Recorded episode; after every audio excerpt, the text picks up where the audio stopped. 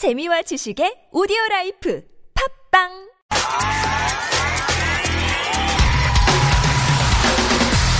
화제의 뉴스 핵심을 짚어드립니다. 뉴스의 맥.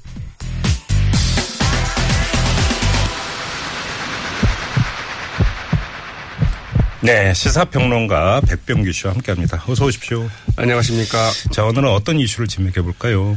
박근혜 전 대통령의 구속 여부가 그 초미의 관심사가 되고 있죠. 예. 네, 박근혜 전 대통령 바로 이제 전해 들어온 소식인데 30일 어, 영장 실질 심사 때 법원에 출석을 하겠다고 네, 속보가 들어왔어요. 네, 검찰에 그 통보를 했다고 그러죠. 네네. 네, 어떻든 이제 영장 실질 심사 상당히 좀 기, 어, 뜨거워질 것 같은데요. 네. 그런 가운데 김수남 검찰총장의 그 사퇴 이야기들이 좀 나오고 있습니다. 한 언론에서는 오늘자 그 사설을 통해서 이 사실상 그 김수남 검찰총장의 그 사퇴를 좀 압박하고 나서기도 했는데요. 조금은 뜬금없다 이런 생각이 드는데 네. 이 김수남 검찰총장 사퇴 이야기 에 왜 나오는지 그 뉴스의 그 안과 박을 좀 짚어보도록 그러게요. 하겠습니다. 왜 이런 이야기가 나오는 겁니까? 네, 좀, 어, 일종의 이제 그 주로 이제 검찰 쪽에서 좀 나오고 있는 건데. 네. 일종의 도리설입니다. 도리, 도의 네. 이런 거죠. 도의, 예. 도리, 네. 어, 의리를 지켜야 된다 이런 얘기인데. 네. 자신을 검찰총장으로 임명해준 이 대통령을 그 구속까지 시키게 된다면 당연히 자신도 그만둘 각오를 해야 되는 것 아니냐. 또 그래야 된다. 이런 이야기죠. 이건 무슨 가신한테나 적용되는 얘기 아닙니까? 글쎄요. 네. 네. 뭐 아무튼 계속 이어가. 아, 이 검찰이 좀 그런 경향이 있죠. 뭐 조폭 집단 같다. 검찰 동일체 원칙이 있지 않습니까? 네. 이 과거 그 전임 검찰총장들도 사실은 다 그랬다. 뭐 이런 얘기도 있는데요. 이 김영삼 정부 때는 그 김기수 전 그 총장이 이 김현철 씨, 김영삼 전 대통령의 그 아들이었죠. 차남이죠. 네. 네. 구속을 시킨 뒤에 이제 그만둔 바가 있고요. 네. 이 김대중 정부 때는 그 홍삼 트리오 수사가 있었습니다. 역시 아들들 네, 수사였죠. 네, 네, 네. 그런 다음에 이제 그 이명재 전 총장이 물러났는데 하물며 자신을 그 임명해준 그 전 대통령을 그 구속까지 시키면서 그 직에 머물러 있는 것은 도리가 아니다. 이제 이런 이야기죠. 네. 이 김수남 검찰총장이 그 지난주에 그 전 총장들에게 이 박진 대통령의 그 사법 처리 문제에 대해서 이제 의견들을 좀 자문을 구했다고 하지 않습니까? 네. 그런 때도 이제 이런 이야기들이 좀 나왔다고 하죠. 검찰 출신 선배들이 그렇게 이야기했다라는 거죠. 뭐 이제 본인이 아마도 자신의 그 거취 문제에 대해서 도대체 어떻게 했으면 좋겠느냐 네. 이런 이야기를 이제 했음직하죠. 그러니까요. 근데 김순환 총장은 법과 원칙을 상당히 강조하지 않았습니까? 네, 뭐 언제부터 강조했는지 그것은 좀 따져봐야 될 문제입니다만은 네. 이번 그 검찰 특별수사본부의 박근혜 전 대통령 이 최순실 국정농단 사건에 대해서는 이제 법, 법과 원칙을 이제 강조하지 않았습니까? 그런데 무슨 도리 이 의리 문제가 나오느냐? 뭐 사실 그 말이 안 되는 이야기죠. 그러나 그동안 그 박 전 대통령과 김수남 검찰총장의 그 인연을 따져본다고 한다면 이 꼭 그 법과 원칙 이야기를 좀 넘어서는 측면이 없지 않아 있기도 합니다.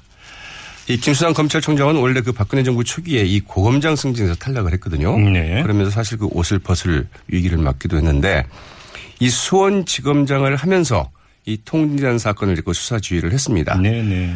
그런 뒤에 이제 그 서울중앙지검장으로 영전을 했고요. 네. 그때 이제 또 어떤 사건들이 있었는 거니 아마 기억이 나시겠지만 이 국정원 여직원 그 감금 논란 사건이 있었죠. 네. 이때는 이제 그 민주당 의원들 그 불구속 그 어, 입건을 기소. 했, 기소를 했습니다. 예, 예. 그리고 이제 그 최순실 국정농단 사건의 그 예고편이라고 할 수 있는 십상시 사건. 네. 이 정윤의 문건 유출 사건. 네. 이게 나서, 나왔었죠. 그걸 이제 지휘를 했는데 어떻게 됐습니까? 아, 오히려 이제 십상시 사건은 어디로 가버리고 이 청와대 문서를 유출했다. 그 문제만 집중해서 수사가 이제 진행되지 그렇게 않았습니까? 분갑이 됐었죠. 네. 그런 다음에 대검차장으로 승진을 하고 네. 검찰총장이 됐죠. 네. 자, 이 정치 검찰 역할을 톡톡히 수행하고 그 공로를 인정받아서 그 검찰총장이 된 사람 아니냐 이런 이야기들이 나올 법하고 네. 그런 마당에 이제 와서 그 법과 원칙만 말할 말한다는 게 말이 되겠느냐 이런 이야기죠. 네. 이 검찰 내부에서도 바로 이런 점 때문에 사실은 양측의 두 기류가 있다고 그럽니다. 음. 한쪽에서는 어 그런 사람이 박근혜 전 대통령에 대해서 이럴 수 있느냐 이러면서 이제 그만둬야 된다 이런 얘기가 있고 네. 다른 쪽에서는 어떻게 해서 그 검찰총장이 된 사람인데 지금 마냥 뭐를 취할 수 있느냐 뭐 이런 얘기가 동시에 나오고 있다고 하죠. 근데 검찰 내부의 기류도 기류고 언론에서도 또 그런 주장이 나온다면서요. 오늘 조선일보가 이제 그 사설을 시- 어, 게재를 했는데요. 예. 이저 뭐 검찰총장 거취 이제 고민할 때가 됐다. 이런 사실을 실었습니다. 네. 이 정윤의 문건 사건을 당시 그 제대로 수사를 했다고 한다면 사태가 그 이재용까지 이르- 이르렀겠느냐 이런 지적이고요. 네. 지난해 그 9월 그 미로와 그 K스포츠 그 재단 의혹 사건이 이제 고발됐을 때도 일반 고소 고발 사건을 다루는 서울중앙지검 형사 8부에 배당하지 않았느냐. 음. 도대체 그때 수사 의지를 뭐 보인 적이 있느냐. 예. 이렇게 이제 책임 소재를 좀 따지고 음. 그런데 지금 이제 와서 그 책임지는 사람들 하나도 없다. 어떻게 그 법과 원칙만 말할 수 있겠느냐. 네. 김수남, 김수남 검찰총장 이 거치 고민하는 게 순리다. 이러면서 퇴진을 좀 압박하고. 음. 이게 좀 결이 두 가지가 있네요. 그러니까 그 이전에 이른바 정치 검찰 행보, 부실 수사 정력 이런 것 따지면 책임지고 물러나야 된다는 얘기 뭐 맞는 얘기 같기도 하고. 그렇죠. 근데 또 임명권자에 대해서 구속영장 청구했으니까 더 이상 그만둬라. 이거는 또 뭔가 가시한테 하는 얘기 같고. 아무튼 이제 지금에 와서라도 좀 제대로 좀 하겠다는데 네. 하고 있는데 어떻게 그러니까. 하느냐. 그리고 이 도의 따지면 황교안 권한 대행부터 얘기해야 되는 거 아닙니까? 사실 그렇죠. 그래서 네. 조선일보 사설은 네. 그런 점에서는 좀 상당히 좀 감정적이다. 이제 이런 측면이 좀 보이죠. 사감이 있는 사실이 아니냐. 네. 이제 이런 지적이 나오는 이유인데 예. 말씀하신 것처럼 그런 노래라면 당연히 황교안 대통령 권양 대행은 물론이고 뭐 국무위원이랄까 이 청와대 참모진들 진즉 그만둬라 이런 얘기를 했어야 되는데 그동안 안 했거든요. 음. 그런데 왜 이제 와서 김순남 검찰총장에 대해서만 이런 얘기를 하느냐. 다른 사람들은 다그 둘째치더라도 청와대 참모들 왜 저러고 있는지 이해를 못 하겠어요. 그건 진짜 그렇습니다. 그 사람들은 진짜 좀 사실은 있을 필요가 없죠. 그래서 어, 제가 그럼요. 이제 여기까지로 좀 세는데요. 네. 어쨌든 이 사실은 조선일보하고 이 검찰 박근혜 정부하고는 사실은 악연들이 좀 있었죠. 바로. 아, 예, 예. 예. 네. 그 지난해 그 우병우 전 민정수석 그 장모의 그 강남역 부동산 매각 의혹. 뭐 이제 그때 네. 이제 그 그랬죠. 진경준 네. 검사장이 그 넥슨과 다리를 놓아준 것 아니냐. 그랬죠. 이런 보도를 하자. 그래서 이제 이른바 그 편집인까지 어? 이 주필. 예, 네. 주필까지 기소되는 이런 사항이 있었고요. 네. 이석수 당시 그 특별감찰관과 그 조선일보 기자가 그 통화 내역 수사 역시 상당히 좀 조선일보로서는 그 불만스러운 대목이었을 텐데 예. 이런 불만과 앙금이 말하자면 반영된 사설 아니겠느냐 네. 이제 이렇게 볼 수도 있을 것 같습니다. 근데 뭐 검찰 안은팍에서 뭐라고 하든 언론이 뭐라고 하든 떡줄 사람 생각이 제일 중요한 거 아니겠습니까? 네. 김수남 총장이 어떻게 할 것이냐 이게 결국은 관심사입니다. 사실은 이게 굉장히 중요한 부분이고요. 네. 특히 지금이 이제 그 정권 교체기 아닙니까? 네. 네, 선거 5월 9일 선거했으면 이제 바로 네, 그 대통령 새로운 대통령이 임명이 되는데 그래서 네. 굉장히 사실 이게 중요한 뜨거운 쟁점이기도 합니다. 그렇네요.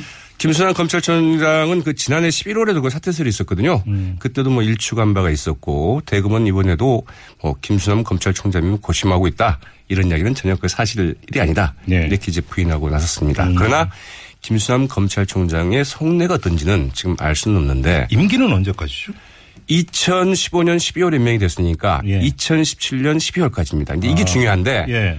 사실 이제 그 새로 어떤 대통령 어떤 정부가 들어서든 이 시간이 굉장히 중요한 시기입니다. 그렇죠. 예. 네, 정치적으로 굉장히 민감한 시기이고 그리고 아무튼 특히 야권이 특히 이제 집권한다고 그럴 때는 이른바 그 적폐청산의 골든타임입니다. 예. 아, 그래서 새로운 검찰총장을 바로 임명할 수 있다고 한다면 바랄 나위가 없겠죠. 네. 자, 그런데 여기에 문제가 있습니다. 이 검찰 조직은 조직대로 굉장히 민감하고 중요한 시기죠. 그렇죠. 네. 아마도 김순환 검찰총장이 어, 박전 대통령의 그 사법 처리 문제를 상의를 하면서 어, 전직 검찰총장과 논의를 했다면 바로 이런 점에 대해서 자기의 거취를 어떻게 할 거냐. 어? 이 문제를 아마 집중적으로 논의를 했을 것 같고요. 네. 아무튼 이제 이 부분에서 어떻게 될지 좀 지켜봐야 될 것 같은데 일단 뭐 선거 관리 측면도 있죠. 그래서 그만두더라. 지금 법무부 장관도 지금 공무역 중입니다. 아, 그렇죠. 아무래도 뭐 지금 당장 그만두기는 현실적으로 쉽지는 않을 것 같고요. 여기다 또 하나? 검찰 과제가 있지. 지금 금태섭 의원이 또 검찰 권한을 대폭 축소하는 내용의 그렇죠. 법률안 그래서 이제 그 발의했다면서요. 네, 검찰 여러 가지, 개혁 이야기가 나올 네, 텐데. 검찰 조직으로서도 굉장히 개선이 복잡하기 때문에 그렇죠. 아, 이는 이제 그 집, 어, 이 정권 교체 이후에도 음. 굉장히 좀 뜨거운 좀 쟁점이 될 수 있는 이런 사안이라고 봐야 되겠고요. 네. 또 하나 변수가 있습니다. 네. 우병우 수사 아, 어떻게 진행되는지 지켜봐야 될 것 같습니다. 그렇죠. 이것도 상당히 민감한 부분인데요. 바로 이제 그 김수남 검찰총장 문제와도 직결되어 있는 사안이기도 하죠. 그렇죠. 주대 있는 수사가 대체 한번 보고요. 자, 뉴스의 맥은 이렇게 마무리하겠습니다. 수고하셨어요. 네, 고맙습니다. 네, 시사평론가 백병규 씨였습니다.